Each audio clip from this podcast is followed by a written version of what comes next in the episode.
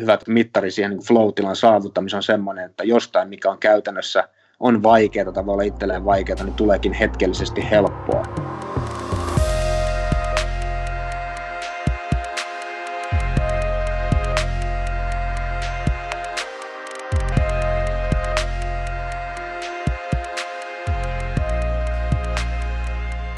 Tervetuloa Flow Akatemian podcastiin, jossa keskitytään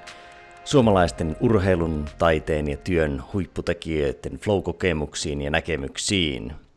Ja edelleen ollaan maailmantilasta johtuen tällä etäyhteyksien päässä.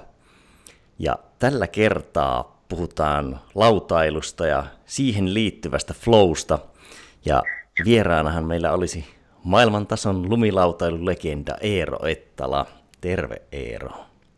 Terve, terve. No nyt eletään maanantai-päivää kello puoli yksi, niin joko on ehtinyt viikko alkaa flowlla? No jossain määrin kyllä, että mä tein tuossa äsken semmoisen parinkymmenen minuutin oman kotitreenin, että ehkä siitä sai vihdoin semmoisen flow-tilan päälle ja kävin tuolla Ullakolla hakemassa telttailutavaroita, että lähdetään kaveriporukan kanssa telttailemaan, telttailemaan tuossa Helsingin saaristoon kohta, että eiköhän tämä viikko lähde hyvin sillä käyntiin. Kyllä. No mites flow-tila sinulle, niin mitä, miten sä hahmotat flown? Et millainen kokemus se on sulle, tai mitä se tarkoittaa sulle?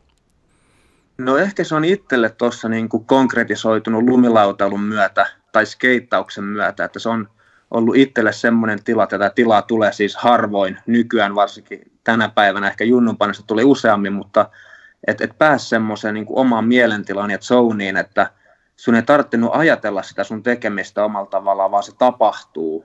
Että, että mä muistan semmoisia tilanteita, että on niin kuin rinteessä ja sä teet jonkun tempun miettimättä, mitä tempoa seuraavaksi teet, ja yhtäkkiä hetki mielijohteessa sä teet jonkun seuraavan pahan tempun omalla tavallaan ajattelematta, mutta sulla on semmoinen fiilis koko aika, että tiedän tasan tarkkaan, mitä mä teen, ja tänään niin kuin vaan lähtee nämä temput niin hyvin, että mun ei tarvitse spennata sitä, että, että tarvitseeko mun suunnitella kaikkea etukäteen, vai omalla tavallaan se fiilistä, ihan mitä tahansa mä teen, niin se onnistuu.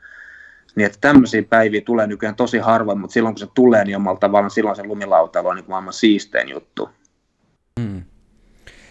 Pystyykö sen jotenkin,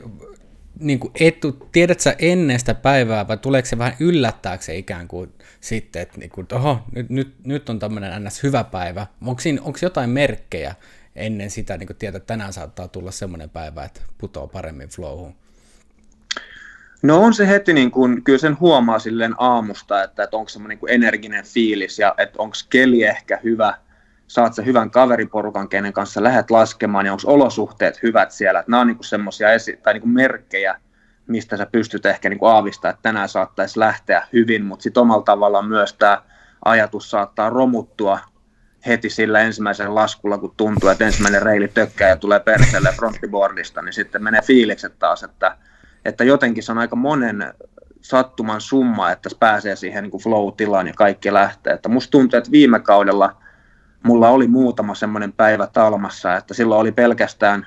auki tämä pieni lastenrinne, mutta mm. sattuu olemaan semmoiset sopivan talvisen pehmeät olosuhteet, että tuli yritetty semmoisia temppuja, mitä ikinä ei ole yrittänyt, ja yhtäkkiä niitä saattoi pystyä tekemään ihan ensimmäisellä yrittämällä. Et siinä on ollut ehkä pikkasta semmoista visualisointia päässä, mutta kuitenkin kun miettii, että omakin ura on ollut tässä parikymmentä vuotta, eikä jotain tiettyä tempoa ikinä yrittänyt, mutta sitten pystyy tekemään sen ensimmäisellä yrittämällä, niin mm. tämä kertoo siitä, että silloin on just siinä oikeassa flow-tilassa, että on se niin kuin itseluottamus paikallaan,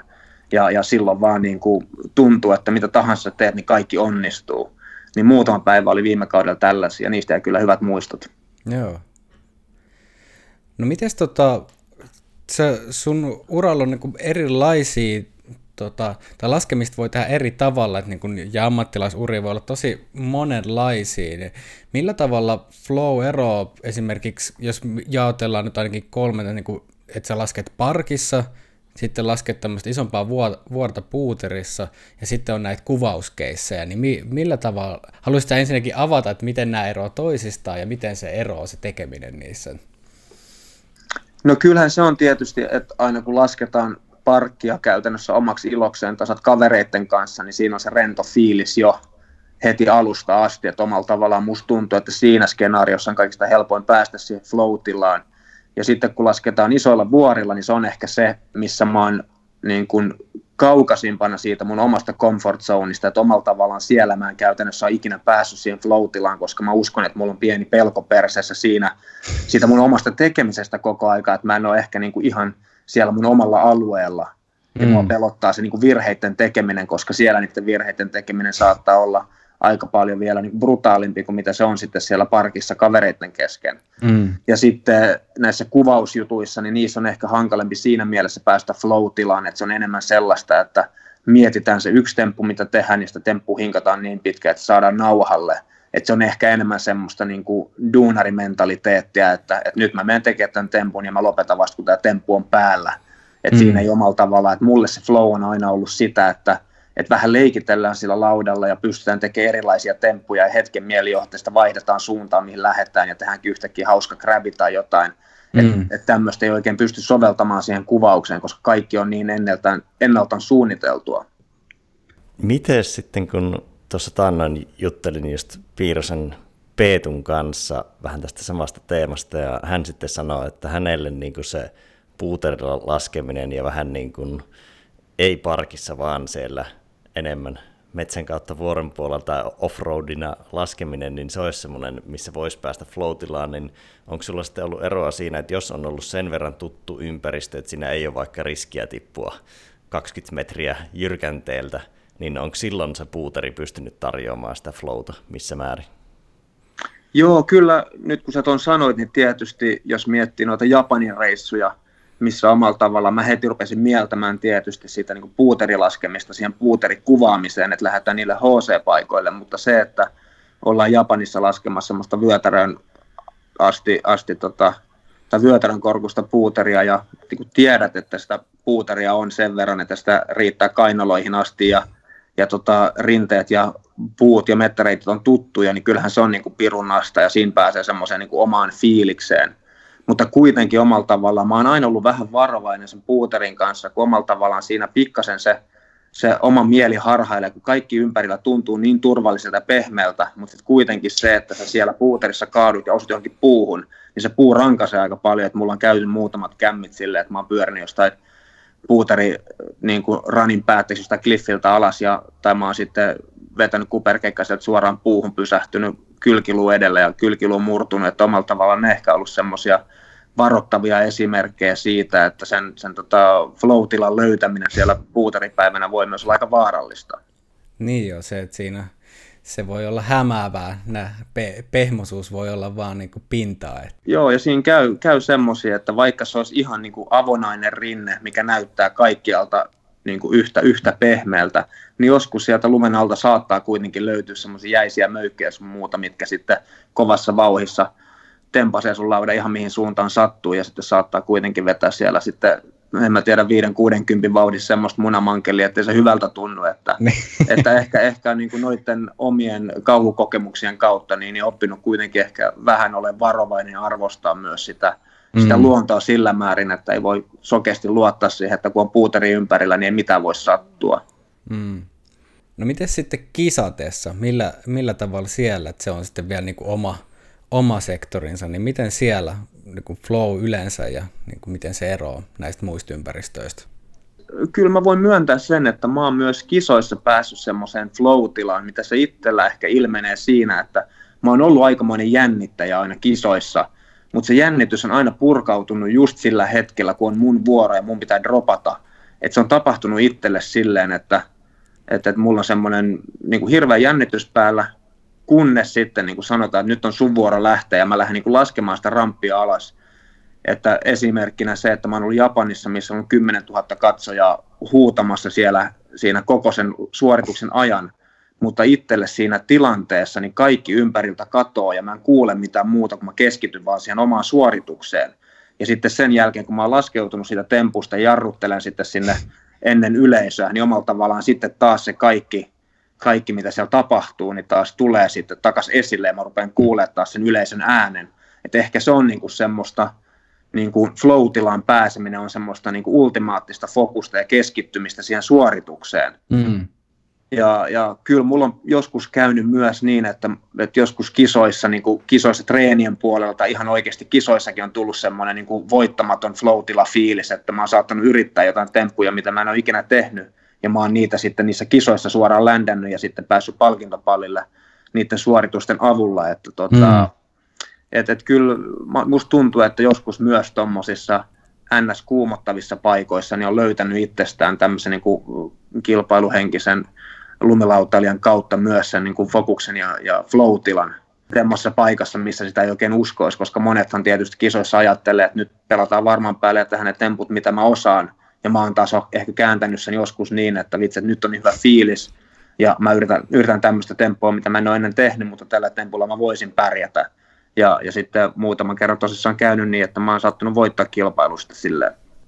Miten siinä niin kuin ajan myötä se suhde siihen jännitykseen on muuttunut silleen, että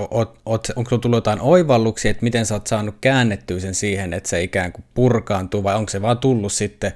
tekemisen ja toistojen kautta, että lopulta sitten pystyy fokusoitumaan siinä tilanteessa? Musta tuntuu, että se on, se on niin kuin ehkä kautta aikojen. Ehkä junnuna mä, junnuna mä oon pikkasen enemmän jännittänyt sen takia, että se kisamenestys oli ehkä mulle silloin tärkeämpää. Ja se oli ehkä se mun avain siihen menestykseen tai se portti sinne menestykseen. Mutta siinä vaiheessa, kun mä oon päässyt sitten kuvaime, kuvailemaan tuonne jenkkeihin, isoihin leffoihin ja, ja omalla tavallaan se kuvaus prokkis oli mulla niin se prioriteetti numero ykkönen ja nämä kilpailut oli se prioriteetti numero kakkonen – Mm. Että omalla tavalla mä löysin sen, sen rentouden, sen flow-tilan sitä kautta, että mulla ei hirveästi ollut enää väliä siinä vaiheessa, että miten mä siellä kisossa pärjään. Mm. Että ehkä omalla tavallaan se semmoinen niin hälläväliä fiilis toi mulle sen rentouden siihen, ja silloin yleensä mulla ehkä menikin paremmin. Että mun elanto ei ollut kiinni siitä, että miten mä tuun pärjäämään siinä kilpailussa. Että jos mä pärjäsin siellä, se oli vaan kiva bonus. Mm. Mitenkäs lumilautailussa kipu ja pelko on aika niin kuin vahvasti läsnä, niin minkälainen sun suhde kipuun ja kivun pelkoon on? Et, et miten, miten, sä, miten sä työskentelet sen kanssa, koska kuitenkin niin kuin sanoit, että siellä, siellä puuterissakin kuumottaa ja näin, että varmasti tunnet näitä ihan samoja tuntemuksia kuin muutkin ihmiset. Minkälainen suhde sulla on siihen, että miten sä oot pystynyt esimerkiksi luomaan uran tämmöisessä lajissa? No se on varmasti siis huvittavahan tässä on se, että tota, mun isä oli koko työuransa töissä vakuutusyhtiössä IFFissä ja tota, riskien osaston johtajana, että, että se on niin kuin erikoista, että hänen poikansa sitten tekee tämmöistä ekstremelajia ja, tota, ja leikkii, leikkii koko aika sitten vähän niin kuin oman, oman taitonsa siinä, siinä äärirajoilla. Mutta tota, mä olen ehkä kokenut sen kuitenkin niin, että en mä tiedä, onko tämä mun isältä tullut, mutta mä oon kuitenkin aina ollut aika hyvä siinä niin kuin riskien kartottamisessa ja omalla tavallaan aina kun mä oon tehnyt jotain, niin mä oon miettinyt, että, että mikä on pahinta, mitä voisi käydä, että miten mun pitäisi tässä tilanteessa kämmätä, että mä päätyisin semmoiseen pisteeseen, että, että tässä kävisi just suunnilleen, että lähtisikö siinä hampaat irti vai menisikö mulla käsi sijoilta vai menisikö polvi paskaksi vai mitä siinä voisi käydä, että mä oon omalla tavallaan niin kuin mietin kaikki kauhuskenaariot läpi ja sitten mm. sen mukaan mä oon niin kuin suhteuttanut sen omaan taitotasooni, että kannattaako mun lähteä tekemään sitä. Että mm. mä en mm. ehkä ikinä ole ottanut semmoisia niin kuin turhan hulluja riskejä, että mä oon ottanut ennemminkin semmoisia niin ns-tietoisia riskejä, mutta ajatellen niin, että mun taitotasolla mun pitäisi pystyä hänläämään nämä jutut niin, että mitään ei kyllä pitäisi käydä. Ja tietysti mä oon sitten, jos me ollaan vaikka striittispotilla kuvaamassa jotain, jotain juttuja, niin kyllähän mä niin kuin ajattelen, että jos tästä mä menen ihan liian kovaa, niin ehkä on parempi laittaa tonnekin pikkasen lunta, ja jos mä menen ihan liian hiljaa, niin ehkä se on parempi sitten tota, pistää tonne myös pikkasen lunta. Et mä kuitenkin yritän minimoida ne riskit, ja, ja, ja kyllähän mä niin kuin henkisesti, mä oon ehkä ollut aina vähän semmoinen tyyppi, että mä oon miettinyt, että että se, että oppii esimerkiksi uuden tempun, niin pitää olla valmis syömään kunnolla paskaa kerran ennen kuin tietää, että, että tota, miltä se tempun tekeminen tuntuu. Että jos et sä ikinä uskalla täysillä yrittää jotain temppua, niin sä et tule ikinä oppimaan sitä. Että omalla tavallaan siinä on aina se riski, kun sä yrität jotain uutta, että se ensimmäinen kerta ei mene hyvin. Niin mä oon aina henkisesti valmistautunut siihen, että nyt, nyt saattaa tulla hetke, hetkellisesti turpaan. Mm. Ja sitten omalla tavallaan sen jälkeen tähän se päätös, että onko tämä temppu sitten semmoinen, minkä mä haluan vielä oppia vai eikö se ole että, että, että jossain määrin on ehkä ollut vähän semmoista niin kuin suomalaista sisua ja mentaliteettia siinä, että, että tota, niin semmoista kohti uusia pettymyksiä tyyppisesti, että ei hirveästi ole luovutettu ja olla uskottu siihen omaan tekemiseen. Tähän väliin vielä heittona, että jos kuulijoille ei ole Eeron tekeminen tuttu, niin YouTubesta löytyy paljon pätkiä, niin kaikki ei tapahdu ihan tuota, niin kuin pehmeässä lumiympäristössä, vaan siellä on nimenomaan niitä kaupunkiympäristön, vaikka rappusten kaiteita ja vastaavia, että siellä on niin kuin, voi olla vähän radikaaleja lopputuloksia, jos siellä, siellä ländäilee huonosti vaikka pää edellä tai niska edellä, mutta jatka vaan Lauri. Niin, että toi on siistiä, että tuossa on justiin toi, koska monesti voi tulla semmoinen stereotyyppi, että lumilautat aina vaan niin kuin on täysiä rämäpäitä, että mennään ikään kuin nollataulussa kaikkeen, mutta että on sitä, että tiedetään, että turpaan todennäköisesti tulee, mutta otetaan ne kaikki, kaikki ylimääräinen minimoidaan ensin pois siitä, ja sitten sen jälkeen kuitenkin, että asennoidutaan, että joka tapauksessa sieltä sitten tulee jonkin verran, mutta ettei tarvi ottaa mitään ylimääräistä. Ja varmaan niin ton myötä niin olet pystynyt tekemään ehkä niin kuin poikkeuksellisen pitkän uran lajin parissa, että ei ole tullut niitä ylitse pääsemättömiä loukkaantumisia sitten. Joo, kyllä mä oon uskonut, että se on ollut oma vahvuus ehkä ennemminkin se, että, että on ollut aika kartalla siitä niin kuin oman taitotasosta, tai on mm. ollut kartalla omasta taitotasosta, että omalla tavallaan sitten niin kuin leikkinyt niiden rajojen sisällä ja ehkä yrittänyt joskus olla siellä vähän niin kuin äärilaidoilla myös joidenkin temppujen kanssa, mutta ollut aina se kova, kova usko ja luotto siihen omaan tekemiseen ja, ja tieto siitä, että mihin temppuihin pitäisi pystyä. Että et, et valkan usein sitten ne, ne kuvaustemput ja kuvauspotit sen mukaan, mitkä on itselle sopinut, että se on ollut mun mielestä aika tärkeää näillä loppuvuosilla, kun mä oon päässyt tekemään omia projekteja, niin mä oon silloin myös pystynyt itse päättämään, että missä kuvataan ja mitä kuvataan ja mitä temppuja tehdään. Niin se on sitten myös helpottanut sitä, että on pystynyt jatkaa sitä uraa, että on pystynyt tekemään asioita omilla ehdoilla. Hmm. Onko tuossa, mietin sellaista, että onko koskaan tullut sellaisia haastavia tilanteita ikään kuin, että nousee vaikka niin kuin näyttämisen halu tai joku tämmöinen ikään kuin, että ulkoinen, ulkoinen paine tulee sille, että ajaa vähän niin kuin, että vitsi, haluaisin nyt tehdä jotain tämmöistä, mutta se on aika skeptinen sen suhteen, että pystynkö, mutta onko joutunut koskaan painimaan sen kanssa ikään kuin, että sitten siellä on se joku sisäinen, että nyt mä haluaisin näyttää näille tyypeille? No joo, kyllä sitä on tietysti junnuna ollut, ollut vielä enemmän kuin mitä tänä päivänä, mutta ei tästä tarvitse hirveän monta vuotta taaksepäin mennä, kun me oltiin jossain isoissa Oaklin kuvauksissa Hemsedalissa, ja siellä oli tosi iso tuommoinen corneri,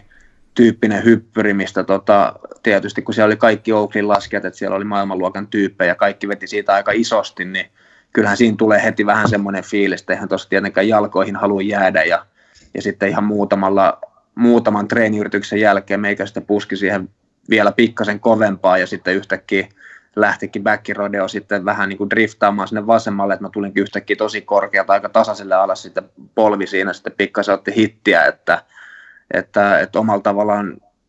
mä oon ehkä itse luonut itselle semmoisia paineita, että aina kun mä oon tekemässä jotain, niin mä en halua jäädä muiden jalkoihin, mikä ei sitten tietenkään, se on, se on haastavaa tämmöisessä lajissa kuin lumilautailu on tai missä tahansa urheilulajissa, että, että yleensä jossain vaiheessa se ikä ja fysiikka tulee vastaan, ja silloin kun sä yrität tietysti omalla tavallaan kilpailla näitä junnumpia vastaan, ketkä on, niin kuin, ne on kevyempiä, ne on akrobaattisempia, ne pystyy ottaa enemmän iskua vastaan, niin jossain vaiheessa sä jäät kuitenkin niiden jalkoihin. Että mm. ehkä se oli niin kuin yksi tämmöisiä viimeisimpiä varoittavia esimerkkejä mulle, että, että ehkä jossain vaiheessa vaan pitää ymmärtää se, että se on ihan ok, että ei tarvitse olla aina maailman parasta, maailman kovin, että sä voit tehdä niitä juttuja, sillä sun omalla fiiliksellä ja nauttia siitä enemmänkin kuin se, että sä yrität koko aika katsoa sun olan taakse, että tuleeko sieltä taas joku parempi ja mua isommin vetävä tyyppi, että, että tota, kaikkea aikansa omalla tavalla ja se on tehnyt ehkä omasta lumilautailusta vielä nyt paljon nautittavampaa ja rennompaa, kun on omalla tavalla antanut itselleen sen, sen niin kuin luvan siihen, että hei, että et sä voit vaan niin kuin pelata sun omilla vahvuuksilla, nauttia laskemisesta, että se on ihan ok, että sä et enää ole tässä niin kuin maailman parhaimmistoa. Niin, kyllä se varmaan siihen tekemisen iloon vaikuttaa aika paljon, että täytyykö katsoa scoreboardia vai voiko katsoa sitä, että mitä tapahtuu nyt ja minkä, minkälaista haluaa itse tehdä, ettei sitä tarvitse verrata siihen, että mitä joku toinen on just tehnyt tai mahdollisesti tulee tekemään.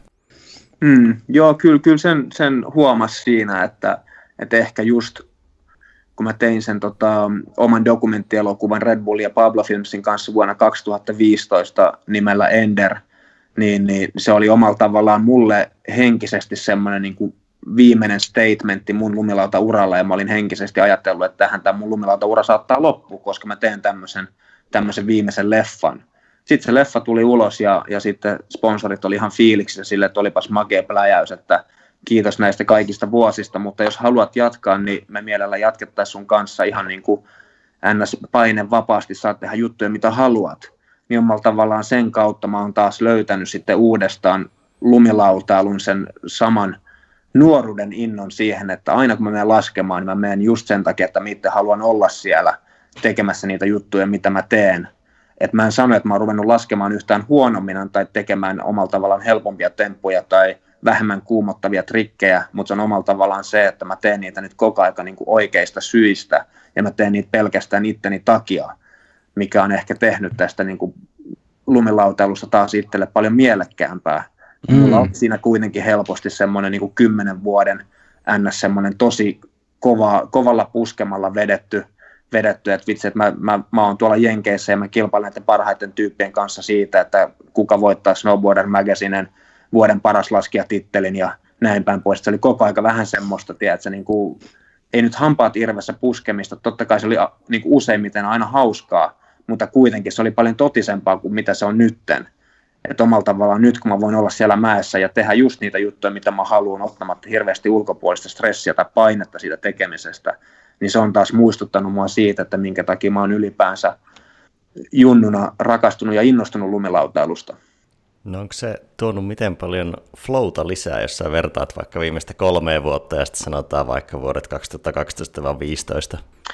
No on, on se mun mielestä tuonut, tuonut flowta lisää, että omalla tavallaan ehkä päässyt niinku siitä, siitäkin ajatuksesta irti, että et ei ole pakko osata kaikkia temppuja. Et mä, mä teen mieluummin nykyään niitä temppuja, mitkä tuntuu mun mielestä siistiltä ja näyttää siistiltä, mitä mä niinku rupean ajattelemaan sitä, että – että mä lasken niin, kun, että omalla tavallaan, että se, mä, mä kuvittelen itse näin, että mä, mä lasken nykyään vähän niin kuin sillä tavalla, että millaista laskemista mun mielestä itse on kiva katsoa, että simppeleitä juttuja sillä hyvällä flowlla niin kuin omalla tavallaan ja sitten vaan niin kuin siellä menemään, että et, et jotenkin se on niin kuin vapauttanut itsellistä laskemista kyllä, kyllä tosi paljon täytyy myöntää, että et on, varmasti siihen on saanut myös lisää flowta siihen tekemiseen mukaan, kun ei tarvitse repi, repi hampaat hirveässä nokalta aina, että pyöritään niin paljon kuin lähtee, että,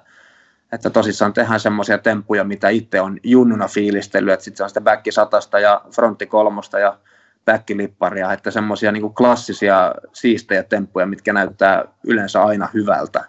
Että kyllähän niitä on paljon kivempi tehdäkin, plus että se on niin kuin, siitä se lumilautailu on itselle lähtenyt, niin omalla tavallaan nyt tuntuu, että palaa vähän taas sitten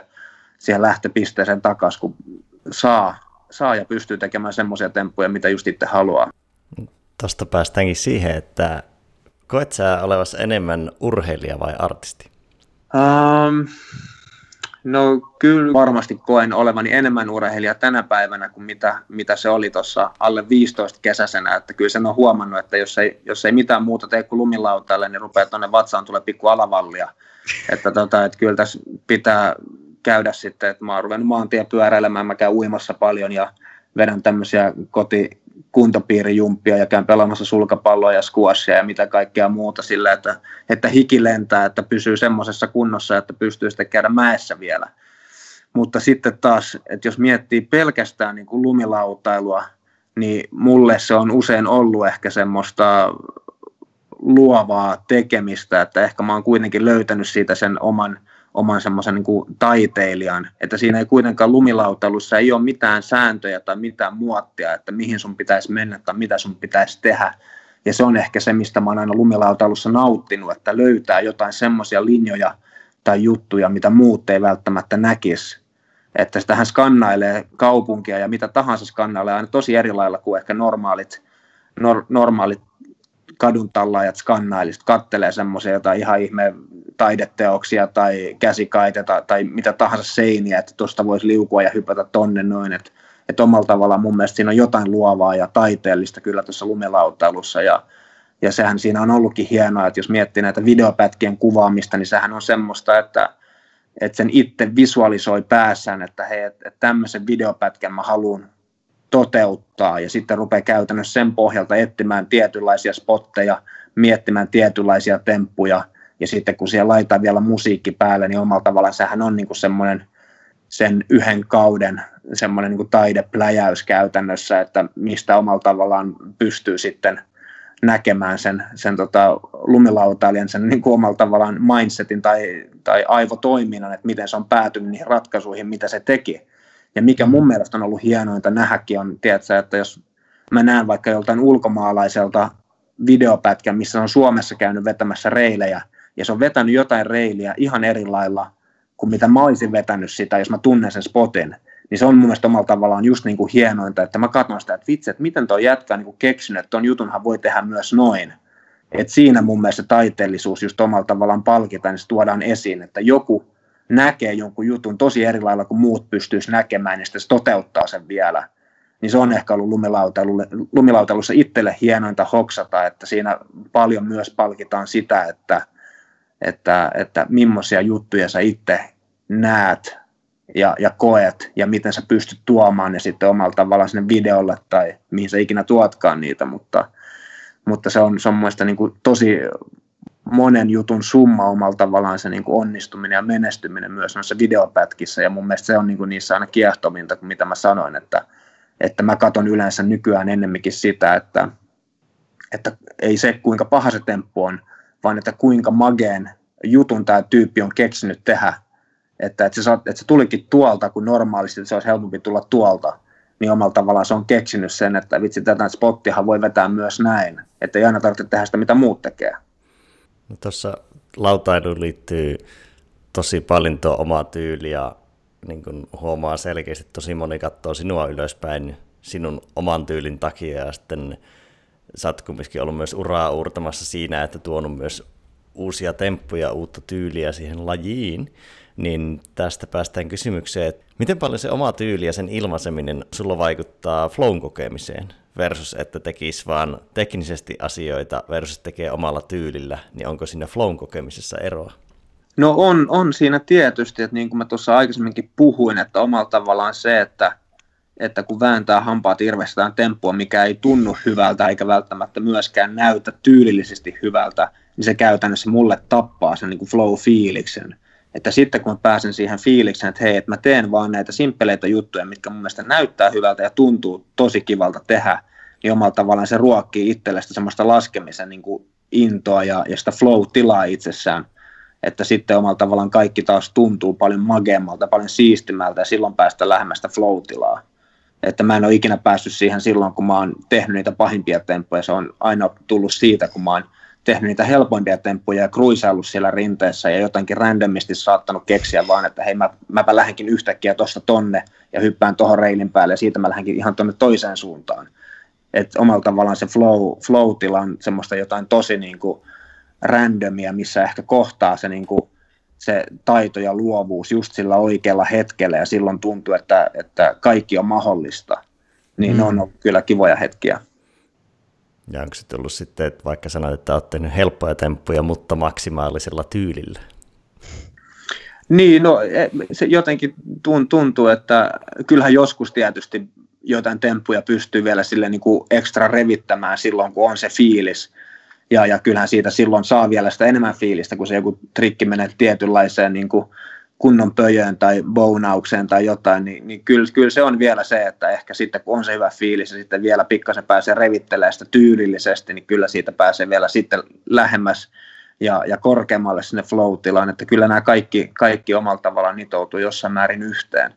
Että, että kyllä sä oot siinä ihan, ihan oikeassa, että sitten, sitten kun on se hyvä fiilis, se hyvä flow-tila, niin omalla tavalla ne trikit tulee vielä sitten, ne saa vähän siihen semmoista extra flavoria sitten päälle vielä. Niin, ja sehän voisi kuvitella, että ne, mitkä tuntuu itselle tietyllä tapaa helpolta, jotka tulee semmoisesta luovasta flowsta, niin voi olla just niitä muille tosi vaikeita sen takia, että se vaatii niin erilaista tietynlaista kehollista ajattelua ja semmoista lähestymistapaa, että kun se tulee itse luonnosta, se tuntuu helpolta, mutta jos joku toinen yrittää kopioida sitä täysin samalla tyylillä, niin voi olla, että se muuttuu huomattavasti vaikeammaksi. Mä en niin taju, että miten sä voit tulla tässä kulmassa tähän, vietin vaikka siinä dokkarissa oli esimerkiksi, että en muista, en muista mikä, mikä temppu oli, mutta joku semmoinen, että mihin sä tulit ihan eri tavalla, mikä oli yleensä ollut ikään kuin industry standard, ja mikä oli ollut sulle semmoinen, niin että, että tähän tunt, musta tämä tuntui just hyvältä tulla tässä kulmassa fronttina tai backinä, en muista johonkin, johonkin reiliin, mikä oli sitten kaikille muille semmoinen ihan niin kuin tajunnan räjäyttävä, että wow, että et voiko tähän tulla näin, että miten tämä miten tää voi tapahtua. Joo, se oli kyllä, sä puhut tuosta justiinsa siitä fronttiboardista, kun omalla tavallaan siihen aikaan porukka vielä teki sitä niin, että ne hyppäs silleen niin kuin keskelle lautaa, että se, se painopiste oli siteiden välissä, ja mä rupesin tekemään sitä niin, että se painopiste oli etusiteen alla, että mä pystyin lukitsemaan sen fronttiboardin semmoiseen asentoon, että se oli helpompi tasapainotella, mm. mikä oli mun mielestä tosi luonnollista, koska sehän tuntui helpommalta, ja se tuntui silleen, että mä pystyin niin omalla tavallaan kontrolloimaan sen itse liuun paljon paremmin. Mm. Ja sitten jengi oli silleen, että vitsi, että okei, okay, että miksi me ei olla tehty tolleen aikaisemmin, että miksi tämä jätkä rupeaa yhtäkkiä tekemään sitä noin, ja me ollaan tehty aina tälleen että ehkä toi onkin se parempi tyyli tehdä sitä. Ja sitten yhtäkkiä vuosien jälkeen niin kaikki teki sitä niin, että, että liuuttiinkin etusiteen alla, että, että se oli kyllä erikoista. Tämä oli tämmöinen juttu, mitä ei ollut ikinä ajatellut, että mä teen sitä jotenkin eri lailla kuin muut. Mutta sitten muut vaan huomasivat, että tämä tyyppihän tekeekin tämän yhtäkkiä niin kuin paljon järkevämmin. Ja ehkä se näyttää myös tyylillisesti sitten myös paremmalta. Mm. Mutta yksi hyvä esimerkki myös tämmöisestä trikistä on, että jos puhutaan ns. Niin kuin helposta, kivan tuntuisesta tempusta, ja, ja mistä saa hyvät flow-fiilikset ja mistä omalla tavallaan porukka saattaa ihmetellä, että, että miten sä ton teet, niin mä teen välillä semmoisiin niin ihan lumesta tehtyihin semmoisiin niin semmoisiin tota, pyöreisiin muotoihin, semmoisia niin hyppään vähän nolliesta, semmoiseen fronttiblanttiin ja liuun sillä laudan teilillä – teilillä pelkästään ne lumen pinnalle ja sitten hyppään siitä takaisin, niin aina kun mä laitan jonkun tommosen videon, niin porukka ihmettelee, että vitsi, että, että miten tuo voi tehdä noin makeasti tai miten se voi tehdä ns. noin helposti. Ja sitten kun ne itse yrittää sitä, niin ne jotenkin ei pääse siihen tiettyyn asentoon, kun mikä omalla tavallaan itselle on tuntunut aina luonnolliselta tehdä se. Mm. Ja, ja sitten noin on vain jotenkin niin kuin erilaisia juttuja. Tietysti ja lumilautailu on itsessään jo semmoinen laji, että eihän sitä voi mun mielestä silleen omalla tavallaan hirveän helposti opettaja sanoo, että hei, tämä on yksi oikea tapa tehdä tämä asia. Että kun lumilautailussa ei ole yhtä oikea tapaa tehdä backkiseiskaa tai fronttiboardia tai backlipparia tai mitä tahansa tempoa, että kaikki voi tuoda siihen sen oman pienen flavorinsa ja kaikki oppii sen eri tavalla ja kaikille se on vähän eri lailla helpompi tehdä. Että se, se tekeekin mun mielestä lumilautailusta kiinnostavaa, että, että, että joku temppu voi olla jollekin maailman helpoin ja jollekin se voi taas olla maailman vaikein. Että että, että vaikka itsekin on ammatikseen se parikymmentä vuotta laskenut, niin mulla on silti tosi haastavaa, niin kuin switch backside spinit on aina mulle ollut tosi vaikeita, ja mä oon sitten kompensoinut sen sillä, että mä oon mieluummin lähtenyt vetämään vaikka switchback rodeoita sitten ja tommosia, että, että tota, et, et, ne vaan on ollut mulle aina haastavia, mutta sitten mä oon omalla tavallaan yrittänyt löytää sitten muita, muita tapoja paikata niitä mun heikkouksia ja sitten löytänyt niitä omia vahvuuksia. No onko tuosta aasinsiltana, että kun lautailu on kumminkin kehittynyt tosi lyhyessä ajassa, vaikka 2000-luvullakin ihan hurjasti, niin onko lajin nopeassa kehittymisessä miten iso osa sillä, että se ei nimenomaan mene niin valmentajavetoisesti, että olisi semmoinen yksi tyyli tehdä, vaan enemmän urheilijavetoisesti niin, että jokaisella oma tyyli ja kaikki vähän niin kuin kehittää vähän niin kuin omaa linjaansa, jolloin siinä on paljon enemmän leveyttä kaikissa niissä tai paljon enemmän skaalaa sinne, että minkälaisia temppuja tehdään, mitä uskalletaan kokeilla, että ei ole tavallaan valmista mallia, niin uskotko, että sillä on miten iso osa lajin kehittymisessä? No on, on tietysti tosi, tosi iso merkitys sillä, että, että, että lumilautailijoita ei ole laitettu yhteen muottiin, eikä kukaan ole siellä käskemässä, että hei, tälleen sun pitää tehdä asioita, että kaikki pystyy omalla tavallaan kirjoittamaan sen oman sivunsa siinä lumilautailussa ja lumilautailla just niin kuin itse lumilautailun sopivana itselleen näkee, niin, niin kyllä se on vaikuttanut siihen paljon, mutta kyllä mä sanon siltikin, jos miettii tässä viimeisen kymmenen vuoden aikana vaikka, että mikä on, on räjähdysmäisesti räjäyttänyt tuon lumilautailun kehityksen, niin on ollut se, että, että on tämä sosiaalinen media, että ennen silloin, kun itsekin on kuvaillut niitä VHS- ja DVD-leffoja, niin silloinhan niitä uusimpia lumilautatemppuja nähtiin kerran vuodessa, vaan silloin, kun nämä uudet lumilautaleffat tuli ulos, ja sitten jouduttiin odottamaan taas vuosi seuraavia leffoja, missä nähtiin taas, että mikä se nykyään se uusi taso lumilautailussa on. Mutta nyt tässä on mennyt siihen, että joka päivä Instagramista tulee uusia temppuja, pahempia temppuja. ja junnut näkee niitä, ja sitten ne ajattelee koko ajan, että okei, tämä on tämä lumilautailun taso, ja sitten ne opettelee ne samat temput, ja se kehittyy niin paljon nopeammin just sen takia. Että, että se on ehkä ollut tämän lajin kehittymiseen ehkä se niin kuin isoin, isoin liekki, että, että nyt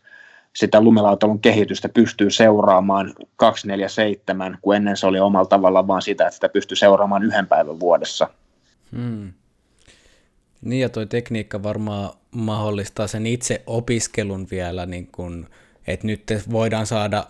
240 freimiä sekunnissa hui, huippu hida, hidastettua materiaali, että sä voit oikeasti katsoa sekunnin sadasosan tarkkuudella, että miten se kroppa kiertää, koska aikaisemmin niin ilmeisesti säkin olet aika paljon opiskellut VHSltä ja hidastanut, hidastanut temppuja, että on se pikkasen erilaista se materiaali, että millä, minkä kautta sä opiskelet sitten esimerkiksi sitä. No on ilman muuta ja sitten sit laji on ylipäänsä kehittynyt, että nythän se on – lumilautalussakin suotavaa, että, että käydään vähän wakeboardaamassa ja käydään hyppimässä trampoliinilla ja, ja tehdään sitä sun tätä omalla tavallaan, kun silloin kun itse ollut junnu, niin jos sä olisit käynyt wakeboardaamassa ja hyppimässä trampoliinilla, niin jengi katsonut saa silleen, että eihän toi jättää lumilautalle, että toi on hiihtäjä. että tota, et, et, se laji on vaan mennyt siihen suuntaan, että omalla tavallaan se niin kuin, myös sen kehon hallinnan opiskelu ja harjoittelu nuoresta pitää, niin se on niin kuin suvaittavaa mm. mikä on tietysti mun mielestä hyvä juttu, koska nythän nämä junnut omalla tavallaan myös sitten semmoisissa vaaratilanteissa, missä voisi ottaa kunnolla turpan, niin hallitse niiden kroppansa todennäköisesti paremmin ja pystyy ehkä sitten pelastumaan niillä tilanteilta.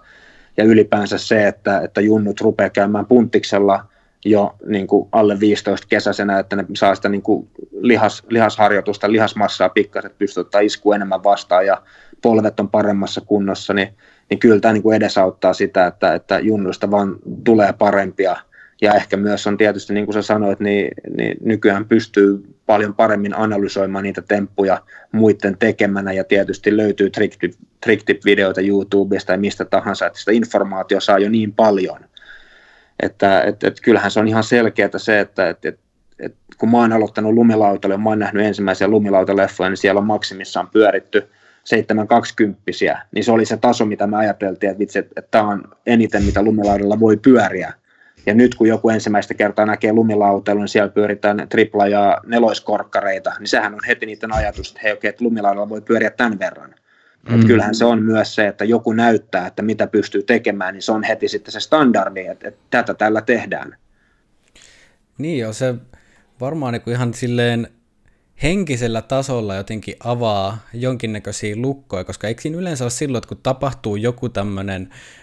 uusi mullistava temppu, että sitä on voinut, että kuka jostain aluksi mutta sitten kun se kerran joku saa sen päälle, niin tosi nopeasti sen jälkeen alkaa tulla niin kuin ympäri maailmaa, porukka alkaa saada samaa temppua päälle, vaan sen takia, että joku on kerran saanut ländettyä se. Eikö tämmöinen, tämmöinen käsitys mulle tämmöinen trendi on? Siis se, se, menee, se menee just, just näin, että, että mikä on just erikoista. Mä muistan, muistan junnuna semmoisen leffan, olisiko se ollut Kingpin Productionsin Destroyer, missä semmoinen tota, ää, itävaltalainen laskija kuin Gigi Ryff niin, niin vetää hyndästä semmoisen niin fronttituplakorkkarin käytännössä vahingossa ja tulee sen käytännössä kyljelleen alas. Mutta kaikkihan katsoi sitä vaan silleen, vitsi, vaikka se, niin kuin, se piti grabia kiinni, kaikki näytti niin kuin siltä, että vitsi, onhan olisi voinut ländätä, mutta siltikin siitä meni varmaan ehkä seitsemän vuotta,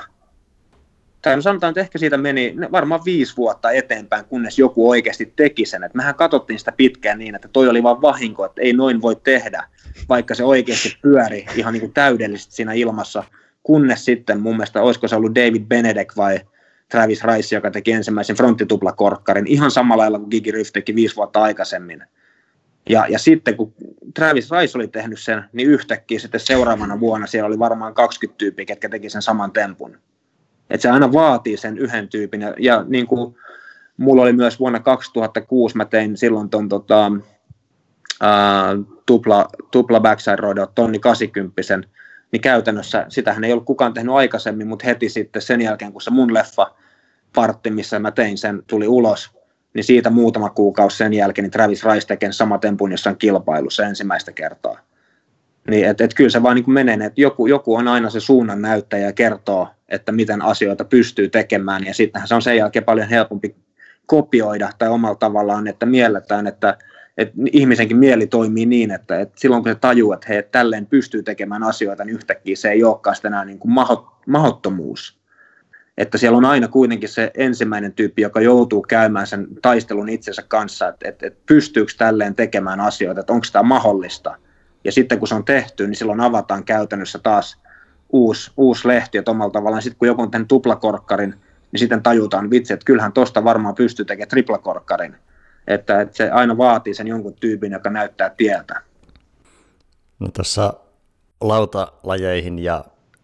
myös extreme-lajeihin liittyy tosi paljon tuo, että venytetään vähän niin kuin sitä mahdottoman rajaa, että kokeillaan venyttää sitä, niin sitten Steven Kotler on sanonut tosta, että flow on keino tehdä mahdoton, niin miten näetkö tuolla niin kuin flown kokemisella ja nimenomaan niin sanotusti mahdottomien temppujen tekemisellä yhteyttä? No joo, kyllä, kyllä siinä, siinä on omalla tavallaan ehkä, ehkä se flow, flow-tila, miten mä koen sen, niin se on ehkä semmoinen tila, missä urheilija tai ihminen löytää itsestään sen täyden potentiaalin, että ei ole enää mitään semmoista, mikä niin kuin hankaisi vastaan tai pitäisi susta kiinni. Sitten kun sä oot siinä flow-tilassa, niin silloin omalla tavallaan sulla on se sataprosenttinen potentiaali käytössä. Et ehkä mä koen sen niin, että kyllä mä oon aina ajatellut, ehkä omalla uralla, niin kaikki ne temput, mitä mä oon miettinyt, mitä mä en ole ikinä nähnyt kenenkään tekevän, niin mä oon kuitenkin omassa päässäni miettinyt niin hyvin, että mä tiedän, että se on mahdollista. Että, että mä en ole kuitenkaan niin kuin tehnyt silleen, että nyt on flow että lähempä kokeilemaan jotain semmoista, mitä tuskin pystyy tekemään, vaan mä oon ajatellut silleen, että nyt on hyvä fiilis, että tätä mä oon miettinyt pitkään, että nyt mä koitan tätä, että mm. voisin kuvitella, että tämä onnistuu. Niin, että se on justiin se onnistunut suoritus on että siinä on pitkä prosessointi takana, että vaikka se siinä itse suoritus tapahtuu hetkessä, mutta kuitenkin se, että sitä on justiin prosessoitu ja niin kuin varmaan mielikuva harjoiteltu tai jollain tavalla pyöritetty, käyty sitä, sitä suoritusta läpi jo etukäteen paljon. Joo, kyllä, kyllä ne on niin kuin itselle monet tuommoiset ns. pahemmat temput tai oivallukset, mitä lumilaudalla on tehnyt, ne on saattanut olla, olla vuoden vuodenkin omalla tavallaan tuommoisia pläänäyksiä, että niissä on saattanut vierähtää, että on miettinyt temppua, että hei tämmöisen mä varmaan pystyisin tekemään, mutta kuitenkin lumilautailussakin olla niin olosuhteiden armoilla, että, että siinä aina joutuu vähän odottamaan sitä oikeaa aikaa ja paikkaa, plus että siihen pitäisi silloin saada just ehkä se semmoinen niin kuin hyvä kautta flow-fiilis, että sulla on niin kuin fiilis lähteä yrittämään sitä temppua. Niin, niin tota, et, et joskus siitä, siitä ajatuksesta siihen toteutukseen saattaa jopa vierähtää vuosi. Että hyviä esimerkkejä on just tämä tupla backside rodeo, tonni 80, niin sen, sen ensimmäisen ajatuksen ja toteutumisen välillä oli ehkä semmoinen puolisen vuotta. Ja, ja sitten mä tein tuossa siihen Ender-leffan, mun pätkän viimeinen trikki oli semmoinen switch board slide tupla underflippi, ulos, niin sekin oli semmoinen temppu, mitä mä olin varmaan puolisentoista vuotta miettinyt, niin kuin ns. Visualisoinut päässäni, että tämmöisen tempun mä haluaisin tehdä kautta, uskoisin, että pystyisin tekemään. Niin se, että sitten sattui semmoinen sopiva luminen päivä, että Vaasankin tuli lunta, mistä mä olin löytänyt semmoisen spotin, mihin mä sen haluaisin tehdä, niin, niin se oli semmoinen monen sattuman summa, että päädyttiin sinne ja sitten kaikki kaikki tota, palaset loksahti kohdalle ja se temppu meni päälle, niin, niin kyllä se on niin kuin aina semmoinen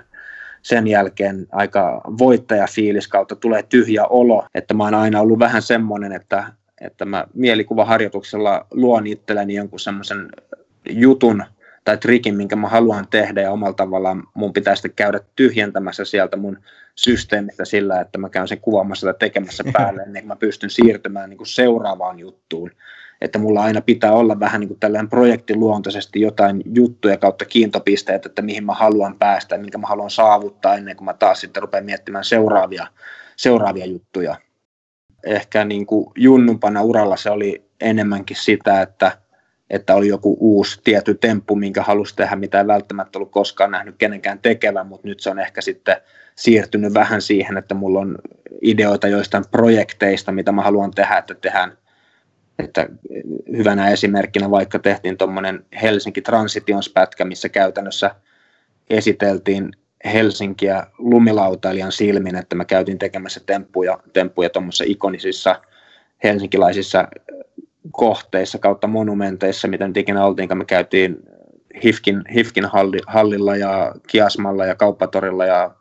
Tuomiokirkolla, niin se oli omalla tavallaan yksi semmoinen projekti, missä ei niin kuin tempullisesti ollut mitään uutta, mutta siinä oli se projekti ja semmoinen niin kuin käsikirjoitus, mitä oli itse päässyt miettimään ja jumppaamaan. Niin että mm. nyt ehkä, ehkä nämä niin kuin omat ajatukset on myös siirtynyt vähän sinne projektien puolelle, että päästään itsensä siinä mielessä helpommalla, ettei tarvitse niin kuin viedä lajia niin kuin lumilautailullisesti eteenpäin, mutta omalla tavallaan tuoda uusia kiinnostavia projekteja. Mm.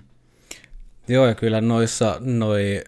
videoprokikset, ne on kyllä ihan puhtaasti taidetta, niin kuin täyttäen kaikki mahdolliset taiteen tunnusmerkit, ja se on semmoinen, mikä on siisti, että mikä ei aina välttämättä hahmotu että kuinka paljon niissä on työtä takana, että kun katsoo valmista tuotosta, niin sehän näyttää, että no niin, siellä on äijät pistänyt valot, ja sitten sen jälkeen käydään raidaamassa jotain justiin monumenttia tai vastaavaa, mutta että kuinka paljon siinä on oikeasti suunnitelmallisuutta ja työtä, tai ihan pelkästään se, että se raksataan se paikka siihen kuntoon, että siihen voidaan te- siinä voidaan tehdä jotain, niin siinä on ihan valtava suunnittelutyö takana, ja just, että kun sitä ei voi vaan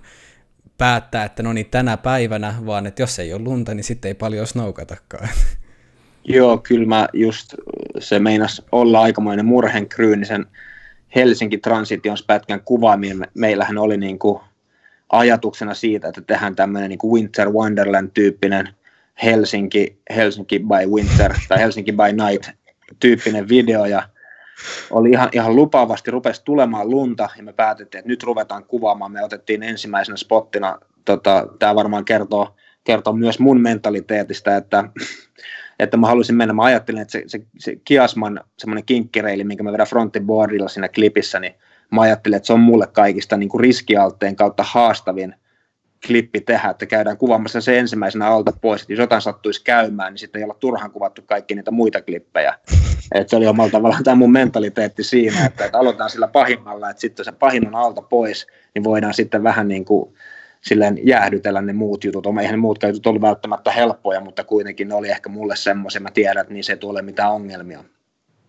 Niin, niin siinä kävi sitten niin, että se Kiasmalla oli hyvin lunta, ja sitten seuraavana päivänä, kun meidän piti jatkaa kuvauksia, niin yhtäkkiä rupesi sataa vettä, ja mun mielestä vettä satoi putkea varmaan kolme-neljä päivää, kunnes tuli taas pakkasta, että kaikki ne pienet lumet, mitä oli jäljellä, ne oli sitten taas ihan korppua.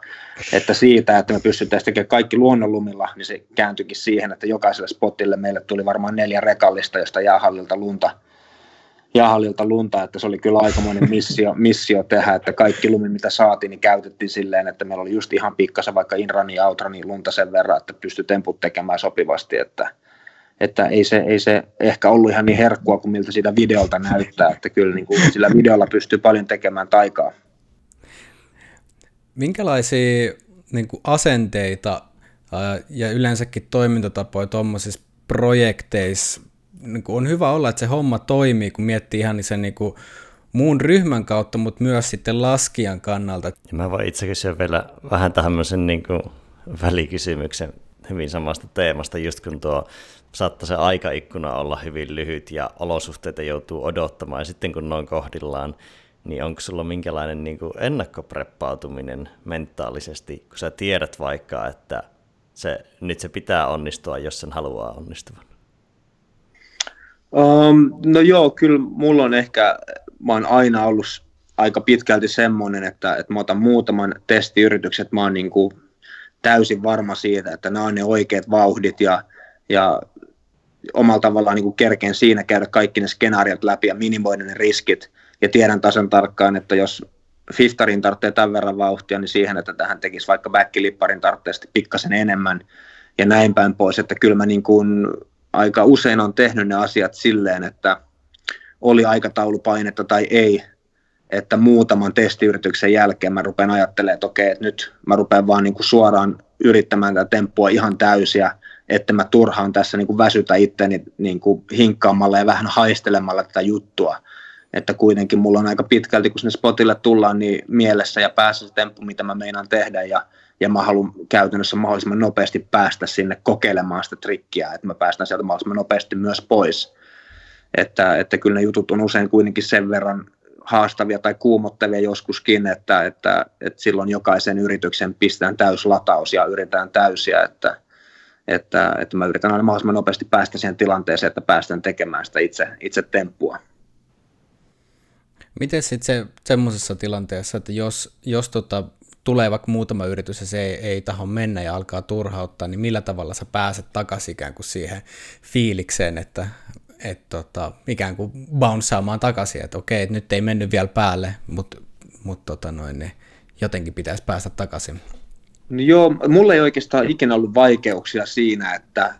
etteikö jaksaisi yrittää tai löytäisi uskoa siihen omaan tekemiseen, jos ne yritykset on yhtään sen, sen mukaisia, että, että se tempun tekeminen omasta mielestään mahdollista. Hmm. Että et, et mä oon kyllä aikamoinen semmoinen niin työmyyrä, että, että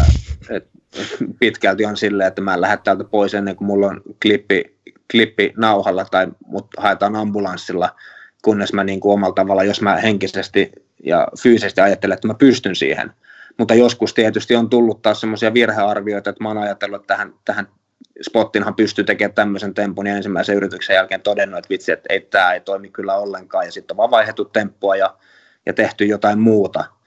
Mutta, mutta tosi harvoin on käynyt niin, että ollaan menty spotille ja sieltä olisi lähdetty tyhjin käsin pois, että, että, tota, että, että kyllä itsellä on yleensä ollut aikamoinen semmoinen kuitenkin taistelutahto siihen, että kerran kun tämä spotti on nyt väsättänyt, perkele ei lähdetä pois täältä ennen kuin se, trikki olla saatu nauhalle, että, että, että kyllä se on aina ollut itselle kuitenkin semmoinen niin kuin tärkein juttu, kun lähdetään tekemään jotain, niin tehdään se sitten siihen loppuun asti ja täysillä. Mm. Tuossa on tuommoinen niin aika vahva ammattilaisuuden kulma, mikä on semmoinen, että se ei, kaikille se ei välttämättä niin tuu mieleen yhtymään lumilautailuun, niin kun, niin mitä sulle tarkoittaa yleisesti niin kuin ammattilaisuus? Minkälainen, no tuossa nyt tulikin jo jonkin verran, että kun mennään tekemään, niin sitten oikeasti tehdään. Mitä sulle muuten, niin kuin, mitä on ammattilaisuus lumilautailussa? Minkä näköisiä asenteita ja toimintoja siihen liittyy? No sen, sen kaikki ammattilaiset varmasti lumilautailussa määrittää pikkasen eri lailla, mutta mä oon aika ollut aina ankara itselleni – siinä mielessä, että et, et, et mä oon asettanut tavoitteet itselleni aika korkealle ja halunnut tehdä semmoisia juttuja, mistä mä pystyn itse olemaan ylpeä.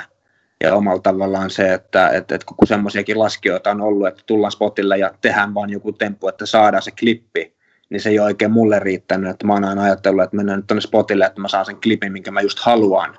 Mm. Että, että se, että mä saan videopätkän kolme sekuntia lisää materiaalia, niin se ei ole riittänyt, vaan mä oon halunnut sinne kolme sekuntia semmoista materiaalia, mihin mä oon tyytyväinen. Ja, ja mun asenne on aika usein ollut se, että, että sitten taas, kun se itse leffa tulee ulos, niin mä katson niitä mun vanhoja tuotoksia silleen vitsi, että no ei helvetti, jos mä olisin nyt takaisin tuolla spotilla, niin mä olisin kyllä tehnyt pahemman trikin, tai mä olisin tehnyt, että mä en oikeastaan ikinä sitten loppupeleissä kuitenkaan tyytyväinen, että mulla on heti aika nopeasti sitten taas niin kuin katseet siirtyy siihen niin kuin seuraavaan, että mitä mä sitten seuraavaksi teen. Mm. Että, että jossain määrin ollut ehkä myös liian ankara itselleen, eikä päästänyt itsensä hirveän helpolla, mutta mä uskon, että se on myös ollut se drive, mikä on niin kuin vienyt mua pitkälle, on se, että mä oon aina halunnut parantaa itseäni, enkä mä ollut liian helposti tyytyväinen omaan tekemiseen. Ja omalla tavallaan musta tuntuu, että siinä hetkellä, kun sä oot ollut tai sä rupeat olemaan tyytyväinen siihen, että hei, tämähän riittää, niin silloin myös se kehittyminen katkee siihen. Mm. Tuossa jakson alussa jo vähän puhuitkin, että flow on sulle tosi tavoiteltava ja tosi siisti tila, niin mikä merkitys sillä on ollut sulle lautailussa? Onko se ollut miten iso tekijä siinä, että sä oot vaikka pysynyt lautailun parissa tai halunnut mennä lautailemaan, koska olet kokenut floatilaa vai onko se vaan ollut semmoinen taustatekijä? No kyllä se varmaan on ollut semmoinen taustatekijä, mikä on sitten randomisti pompannut siellä täällä sitten vuosien varrella, että, että lumilautailu on alun perin ollut mulle tietysti sitä, että, että sitä kautta on löytynyt kivat lajitoverit ja ollut kavereita, kenen kanssa sitä tehdä, että, että kyllä kultaisimmat muistot kuitenkin itselleen lumilautailusta edelleen niiltä vuosilta, kun aloitti ja, ja sai ensimmäisen tai vanhemmat osti kausikortin Vihti Ski Centeriin ja siellä meillä oli hyvä, hyvä kaveriporukka, olisiko meitä ollut siinä 15, 15 henkeä ja me käytiin siellä siis valehtelematta varmaan seitsemän päivän viikossa mäessä ja joka ilta puoli kasilta vai kasilta, kun me mentiin skikahvilan katsoa salatut elämät ja sitten salkkareiden jälkeen aina kerättiin se viimeinen tunti laskea mäkeä, että ne on jotenkin semmoisia muistoja, että se silloin niin kuin elämässä ei ollut mitään muuta kuin lumilautailu, ei ollut mitään tärkeämpää, että se oli kavereiden kanssa hengaamista ja mäessä, mäessä temppujen tekemistä ja mikään ei ollut, elämässä ei ollut mitään murheita. Et elämä oli jotenkin silloin niin simppeli, koska kaikki pyöri vaan sen lumilautailu ja kavereiden kanssa hengaamisen ympärillä, että eihän silloin niin kuin ollut floatilasta tietoakaan eikä, eikä floatilla kiinnostanut, että se on ehkä semmoinen juttu, mikä tuli jälkeenpäin, kun ehkä sitten niin kuin havahtui ja oppi lumilautailemaan pikkasen paremmin ja, ja tajusi, että se on niin kuin mahdollista. Ja se on sitten taas ollut, ollut semmoisia tärkeitä päiviä, ne floatilla päivät semmoisten niin kuin sanotaan raskaiden kuvausuurastusten välissä, kun on päässyt ihan omaksi ilokseen mäkeen ja, ja tuntuu, että pääsee siihen niin kuin omalla tavallaan niin kuin omaan, omaan flow-fiilikseen ja kaikki lähtee, niin se taas on ollut semmoinen, mikä on palauttanut sen – sen liekin siihen lumilautailuun ns. niiden raska- raskaiden kuvauspäivien välissä. Ja sitä on varmaan silloin nuorenakin ollut, mutta sitä ei ole ehkä osannut tunnistaa tai osannut erotella. Mm, no minkä asia, muiden asioiden parissa sä pääst flow? Oi, oi, aika, aika, aika pahan pistit. Musta, musta tuntuu, että, että, että, on aika harvoja asioita. Ehkä, ehkä skeittaus on semmoinen, missä saattaisi päästä joskus flow tai ainakin on päässyt joskus silloin, silloin junnumpana, kun on, on skeitannut pikkasen enemmän. Mutta en, en mä usko, että oikeastaan, no saat, saattaa sitä ehkä joskus tulla, kun vaikka kirjoittaa jotain, jotain juttua. Es, esimerkiksi kirjoitin tuossa tota Friendin häihin Westmanin puhetta ja, ja jotenkin tuntui, että aluksi oli niin vaikea aloittaa, mutta sitten kun pääsi siihen, niin kuin siihen sisään ja niin kuin omalla tavallaan niin kuin ties tasan tarkkaan, mitä halusi sanoa, niin pääsi semmoiseen flow että yhtäkkiä se puhe olikin kirjoitettu 15 minuutissa, mikä pääsääntöisesti tuntuu, että se on niin kuin hirveä taakka kirjoittaa sun parhaalle ystävälle puhetta sen häihin. Niin siinä oli ehkä taas semmoinen, että mä en itse koe itteni hyvänä kirjoittajana, mutta jotenkin tämä oli semmoinen, että pääsi semmoiseen tilaan, että ties tasan tarkkaan, mitä siitä kaverista halusi sanoa ja miten tuoda sen esille. Että yhtäkkiä siitä tulikin helppoa. Että ehkä, ehkä siinä onkin aika hyvä, hyvä tota, mittari siihen niin flow-tilan saavuttamiseen on semmoinen, että jostain, mikä on käytännössä on vaikeaa tai voi olla itselleen vaikeaa, niin tuleekin hetkellisesti helppoa. Mm. Niin se, se, se tuntui siinä hetkessä siltä, että se onnistuu vaan. Mm. Jos sä haluaisit kokea flowta, niin kenen kanssa tekisit ja mitä? Jos saisit valita ihan kenet tahansa ja minkä tahansa aktiviteetin tahansa. Ai, jos haluaisin kokea aika, aika paha, aika pahan pistit. Kyllä, kyllä se voisi olla jotain sitä tuommoista, kuitenkin tuommoiseen juttuun jo, mitä mä itse osaan. Mun on vaikea kuvitella, kuvitella että se olisi niin kuin mitään muuta, mutta joku ehkä semmoinen, että mä voisin olla vaikka laskea Nikolas Müllerin perässä jossain sen, sen kotikeskuksessa jotain putskulinjoja, missä olisi pikku, ja, ja seurata sitä sen, sen meininkiä, että silloin mun mielestä – ihan niin kuin heittämällä yksi lumilautalun parhaita board controlleja sekä, sekä flow, flowta. että se näyttää siltä, että se kaveri silloin aina flow-tila päällä. Että sitä pääsisi seuraa yhdeksi päiväksi hyvänä putskupäivänä, niin mä uskon, että siinä olisi semmoista niin kuin maksimaalisen flow-tilan tavoittelemista. Pitää meidän, pitää meidän kaivaa show notesihin joku Nikolaksen video sieltä netin syövereistä. Joo, kuulin, Joo kyllä sieltä varmasti, sieltä varmasti löytyy hyviä, että, että Nikolas Müller ei ikinä, ikinä petä. Että sen se näyttää siltä, että vaikka tähänkin pahoja temppuja, että sillä on aina hauskaa. Ja se, se jotenkin, se näkee niistä Nikolaksen tempuista, mitä se tekee, että omalla tavallaan ei pelkästään se temppu, vaan mitä tapahtuu ennen ja sen tempun jälkeen, niin siinä omalla tavallaan pääsee käsiksi siihen, että sillä kaverilla on niin se flow hallussa. Joo, se näkee tosi monista pienistä jutuista, että se ei ole vaan se yksi aktiviteetti jossain urheilulajissa, vaan semmoinen habitus ja tekeminen ja semmoiset pienet nyanssit kaikessa tekemisessä. Mm, että kyllä, huomaa varsinkin, sen tekemisen ilon. Joo, kyllä se on ju, just näin, että, että harvoin, jos ruvetaan katsomaan vaan yhtä, yhtä tiettyä suoritusta, niin siitä on aika vaikea saada kuvaa siitä flowsta, vaan enemmänkin se, että sä seuraat, että mitä tämä kyseinen tyyppi tekee ennen ja sen, sen, sen suorituksen jälkeen, niin siinä aika helposti hahmottuu se sen kaverin flow paljon paremmin kuin itse sen suorituksen aikana. Joo, tuohon pitää itse kiinnittää itsekin huomiota vähän enemmän. Sitä on tullut vähän niin kuin intuitiivisesti huomattua, kun miettii aina jälkikäteen, mutta tuohon voisi kiinnittää jo huomioon. Tässä olisi ihan mielenkiintoinen katto eri niin urheilijoita tai artisteja, niiden suorituksia ennen ja jälkeen. Mm, kyllä. Kyllä, kyllä se varmaan niin kuin näkee, näkee siitä, että mä, mä oon just tässä katsonut tätä Michael Jordanin dokumenttia, mutta, mutta voisi kuvitella, että onko se sitten lätkän pelaaja tai koripalloilija, mutta miten,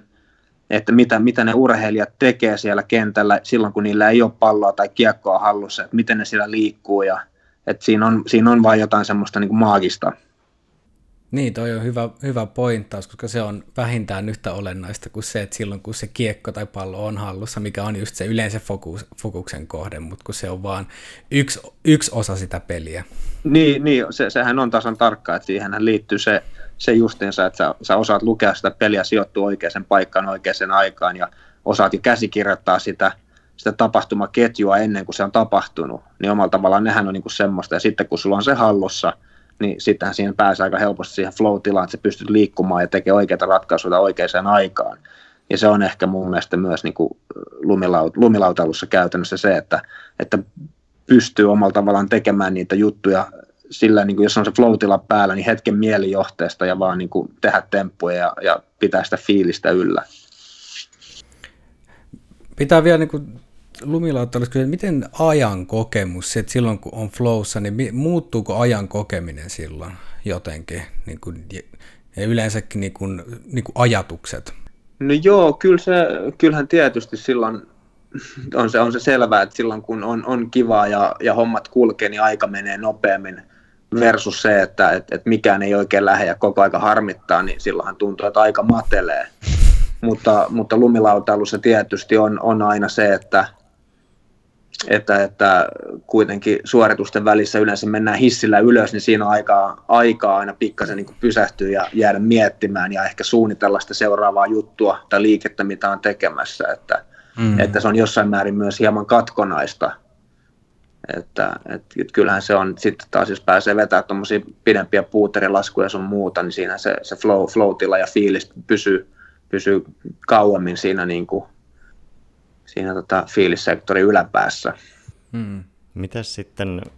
kun tulee, jos jossain päivässä on niin sanotusti paljon flowta, niin se hurahtaa nopeasti, mutta miten silleen jonkun tempun keskellä, että kun sä teet vaikka ja tuplapäkki rodean, niin tavallaan tuntuuko sinne tempun keskellä, että se aika hidastuisi flowssa? Joo, se, siinä käy just, just niin, että, että, että se kyllä tuntuu, että kun niitä temppuja tekee, että ne, ne saattaa joskus olla kuin hidastetusta filmistä, eikä se välttämättä ole siitä kiinni, että,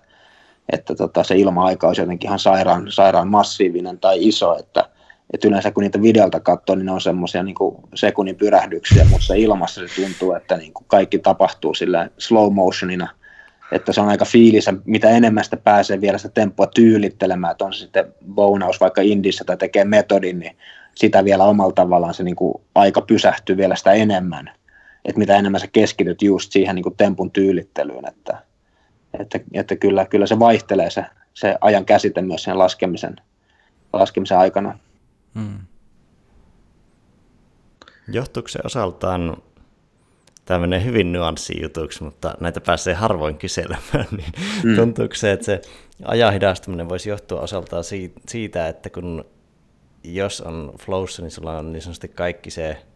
idea-avaruus käytössä, plus sitten, että ei ole pakottavaa tunnetta, että voi tavallaan vähän niin kuin vapaasti toteuttaa sitä, mitä haluakin toteuttaa, niin luoko se tunnetta siitä, että sitä aikaakin olisi enemmän? Joo, ja se saattaa olla. Mä jotenkin, nyt kun mä mietin itse, mä en itse, itse ikinä myöskään niin kuin pilkon näitä temppuja ihan näin niin kuin pieniin kappaleisiin kuin mitä tässä nyt tehdään, mutta, mutta nyt kun mä mietin sitä, että jos vaikka tekisi sen mellakalle ja rupeaa bonailemaan sitä mellakkaa, niin omalla tavallaan silloin kun on se fiilis ja kaikki lähtee, niin silloin omalla tavallaan sä rupeat omassa mielessä myös ilmassa pilkkomaan niitä temppuja semmoisiin, tiedätkö, niin kuin pieniin, pieniin osiin ja jaksoihin, että, että sitä oikein rupeaa itse fiilistelemään siellä ilmassa, että okei, tuntuupa sitä kivalta bonata mellakkaa tässä hetkessä, nyt mä työnnän tätä jalkaa niin suorassa kuin mä saan, ja, ja, ja, ja omalla tavallaan niin siinä mielessä niin kuin, se antaa jotenkin, kun sillä on se flow niin silloin myös niin kuin, vaikka puhutaan oikeasti niin kuin millisekunneista, niin silti pystyy kuitenkin niin tuommoisia ajatuksia käymään siellä ilmassa läpi ja fiilistellä niitä, niin se ehkä tekee myös se niin kuin illuusion, että se aika pysähtyy hieman. Mm. Ja varmaan se, jos siinä ei ole sitä pakottavaa tunnetta, niin se varmaan vapauttaa nimenomaan niihin nyansseihin, että voi tehdä sen vaikka sillä omalla tyylillä. Että voi vaikka ländätä sen vähän paremmin tai ottaa jonkun otteen paremmin kiinni tai antaa silleen semmoista pientä liekaa ilmaista enemmän itseään, joka myös tuottaa sitä fiilistä. Joo, joo, kyllä, kyllä se ihan, ihan täysin näin menee justiinsa, mitä sanot. Yksi kyssäri tulee vielä mieleen, että et miten tota, jos haluaisit, tai pystyisit, jos voisit antaa neuvoja jollekin joko aloittelevalle tai jo jonkin aikaa lautailleelle, että millä tavalla, minkälaisia tipsejä voisi antaa siihen, että miten voisi päästä paremmin flowhun. Niin ja totta kai ei ole mit, just, että kun ei ole mitään täysin universaaleja, mutta mitkä on semmoisia, että mitä sä voisit itse miettiä, että mitkä helpottaa siinä, että pystyy pääsemään flowhun. Mitä, mitä kannattaisi lähteä tutkimaan? No mun mielestä ehkä siihen helpoin tapa on se, että ei, ei niin kuin pakota mitään että se on niin kuin hel, helpoin, että ei luo itselleen mitään semmoisia niin tavoitteita tai paineita siihen tekemiseen, että omalla tavallaan lähtee avoimin mielin tekemään sitä juttua ja, ja tekee enemmän ja korostaa niitä juttuja, mitkä tuntuu just sillä hetkellä hyvältä. Mm. Toi on makea toi korostaminen, niin se, sen korostaminen, mikä tuntuu hyvältä, koska voisi kuvitella, että sen myötä voi löytää sitä omaa tyyliä pa, niin kuin jatkuvasti paremmin, että kun tut, ihan vaan tutkii sitä, että mikä tuntuu hyvältä ja lähtee korostamaan sitä, jolloin muodostuu just se oma uniikkityyli sen sijaan, että katsoo, että okei, että Sean White tekee nyt tällaista ja mä haluan olla Sean White ja tehdä samalla tyylillä, vaan että, mutta mikä ei sitten vaan toimi, että kun jokaisella on se oma tyyli, mutta jos e- etsii niitä juttuja, mitkä vaan tuntuu hyvältä lähtee korostaa siitä, niin siitä se voisi pikkuhiljaa muodostua. Joo, siis toi, toi oli mun mielestä just oikein sanottu, että, että omalla tavallaan se, että lähtee sinne rinteisiin avoimin mielin, tekee semmoisia juttuja, mitkä tuntuu hyvältä, ja sitten omalla tavallaan korostaa niiden juttujen tekemistä sitten vielä enemmän, niin omalla tavallaan sitten saa vielä maksimoitua sitä fiilistä, että siinä varmasti sitten pääsee lähemmäs sitä flow että niin se on itselle käynyt, että ne päivät, mitkä on itselle tuntunut parhaimmilta, on ollut semmoisia, että, että mä oon vaan lähtenyt sinne rinteeseen fiilistelemään ja tehnyt temppuja, mitä mä osaan, ja sitä kautta omalla tavallaan rakentanut sitä itseluottamusta ja, ja sitä fiilistä siihen päivään ja sitten yhtäkkiä tajunnut, että okei nyt on kroppa lämpimänä ja omalla tavallaan kaikki nämä mun vakiotemput on mennyt hyvin päälle, että nythän tässä voisi olla hyvä fiilis kokeilla myös jotain uutta. Että et, et lähtee mm. vähän niin kuin sitä, sitä päivää rakentaa sen mukaan, että ei rakenna mitään hirveätä semmoista trikkilistaa, että tämän, tämän, tämän, tämän trikin mä opin tänään, vaan lähtee omalla tavallaan niin kuin avoimin mielisenä tekemään – tekemään sitä omaa juttua sillä hyvällä fiiliksellä, niin yleensä siitä se aukeaa. Niin, ja toi on myös tosi hyvä toi niin kuin just pohjustaminen jo sillä, että mitä jo osaa, ja niin kuin luoda sillä sekä fyysinen että sitten semmoinen psyykkinen luottamus ja turvallisuuden tunne, mikä luo kuitenkin sitten flown kannalta tosi, tai se luo tärkein pohjan sille flown kokemiselle, tulee se fiilis siitä taitamuksesta ja just, että se on se lämmöt alla, niin se on huomattavasti helpompi lähteä flown siinä vaiheessa, kun lähtee suoraan kylmiltä yrittää sitä kaikista, kaikista haastavinta, ja sitten jos siinä epäonnistuu, niin turvallaan lannistuu sitten siihen, niin toi on myös varmasti tosi tärkeä, tärkeä elementti. No hei, kiitoksena osallistumisesta podcastiin, niin kirjalahjana annetaan Steven Kotlerin Rise of the Superman, joka on tota, käsittelee flowta. Siinä on vähän sen teoriaa, mutta pääpihvi on niin extreme-lajeissa. Ja mä en muista, onko siinä lumilautailijaa, mutta kyllä lumilajeja anyway on. Ja tuota, käsittelee tosi monelta kantilta niin kuin, extreme esimerkein, miten vaikka extreme-urheilu on ottanut ihan hurjia harppauksia eteenpäin vaikkapa 2000-luvulla, niin käy läpi sitä sitten esimerkkein, niin sellainen laitetaan teikäläisille matkaan. Oi, kiitoksia paljon. Joo, siellä on tuttuja nimiä myöskin, Danny Wayta, sun muita, että mitkä varmaan, varmaan tuttua, niin hienosti mielenmaisemaa ja kokemuksia avattu sitten. Ja sitten on sitä niin kuin ensimmäisen persoonan kuvausta, mutta sitten myös tämmöistä vähän kuin tiedekulmaa siinä, että miten monelta kantilta tarkastellaan. Joo, varmasti. Varmasti paljon samaistumispintaa. Että... No niin. Tämä oli hauska ylipäätään tämä jakso ja haasti siitä, että mm, on paljon tavallaan semmoisia vähän niin kuin flow-teoriamaisia juttuja ja sitten ei itse vaikka ole extreme-lajeissa niin pitkällä taitotasolla, että olisi päässyt tiettyjä juttuja kokemaan, niin sitten tässä tuli tavallaan monta semmoista vähän niin kuin vahvistusta Eerolta, että niin kuin näin se menee. Ja sieltä tuli, sieltä tuli niin kuin kokemusasiantuntijan niin kuin hyvin, hyvin mageeta sanallistusta ja kuvausta siitä, että mitä se niin kuin käytännössä on. Niin huikeeta. Tota, mitä, mitä sulla on, Eero, nyt niin kuin tulevaisuudessa luvassa ja mistä ihmiset voi löytää, löytää susta lisää tietoa, mistä kannattaa lähteä tsekkaamaan? Ja haluatko promota jotain? No joo, no nyt tota, nyt tietysti on lumilautailijan kesäloma, että nyt on pikkasen iisimpää. Ja, ja tota, tarkoitus olisi tietysti jatkaa, jatkaa lumilautahommia sitten taas ensi kauden puolella, kun, kun pikkasen tämä tota, korona, korona hellittää tässä ja päästään sitten rinteeseen ja toivottavasti laskettelukeskukset aukeaa normaalisti sitten ensi talveksi. Ja, ja ei mitään, mitään sen ihmeellisempää, että, että jotain kivoja Red Bullin projekteja taas olisi, olisi luvassa että nyt ollaan niin kuin tällä hetkellä tässä tota käsikirjoitusasteella ja, ja tarkoitus olisi päästä sitten toteuttamaan niitä ensi kauden puolella, että, että tota, paljon kiva juttuja kyllä tulossa ja jos haluaa sitten tämmöistä ihan mun päivittäistä meininkiä seurata, niin sitten kannattaa mennä tuonne Instagramin puolelle, että Eero Ettala, niin sieltä löytyy sitten paljon, paljon snoukka- ja skeittimatskua sun muuta, suuta, muuta perushengailua. Loistavaa. Kuulijoille vielä heittona, että jos jakson sisältö maistui, niin vinkatkaa ihmissä kaverille, ketä tämä voisi kiinnostaa. Ei tässä ihmeempiä. Kiitos paljon Eero tästä. Kiitos Lauria. Kiitos kuulijat. Me palaamme taas ensi viikon tiistaina Flown astialle. Yes, kiitos paljon. Kiitos.